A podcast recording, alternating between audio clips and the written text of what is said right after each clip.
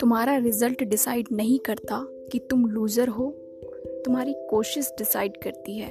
जी हाँ लोगों को प्रेरणा देने वाले, लोगों के प्रेरणा स्रोत बनने वाले खुद ही जब ऐसे कदम उठाएँगे तो आम लोगों का क्या होगा?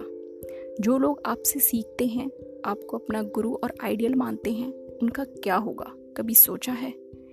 अभी हाल ही में एक मूवी आई थी छिछोरे, जिसमें लोगों को बताया गया था कि लूज़र कोई नहीं होता। खुदकुशी करना एक सबसे बड़ा जुर्म है, लेकिन उसी मूवी के एक अभिनेता, सुशांत सिंह राजपूत ने खुदकुशी कर ली।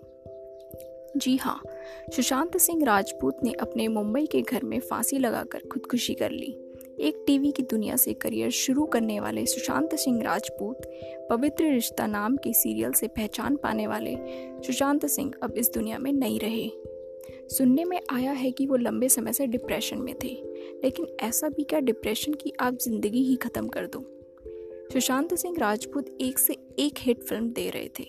उनका करियर भी अच्छा चल रहा था, लेकिन अचानक उनकी मौत की खबर ने सबको हिलाकर रख दिया।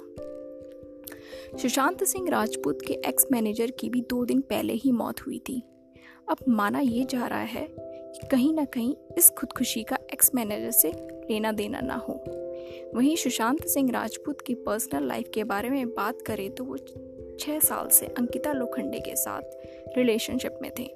वहीं बाद में उनके साथ ब्रेकअप हो गया और उनका नाम कृति सेनन के साथ जुड़ रहा था।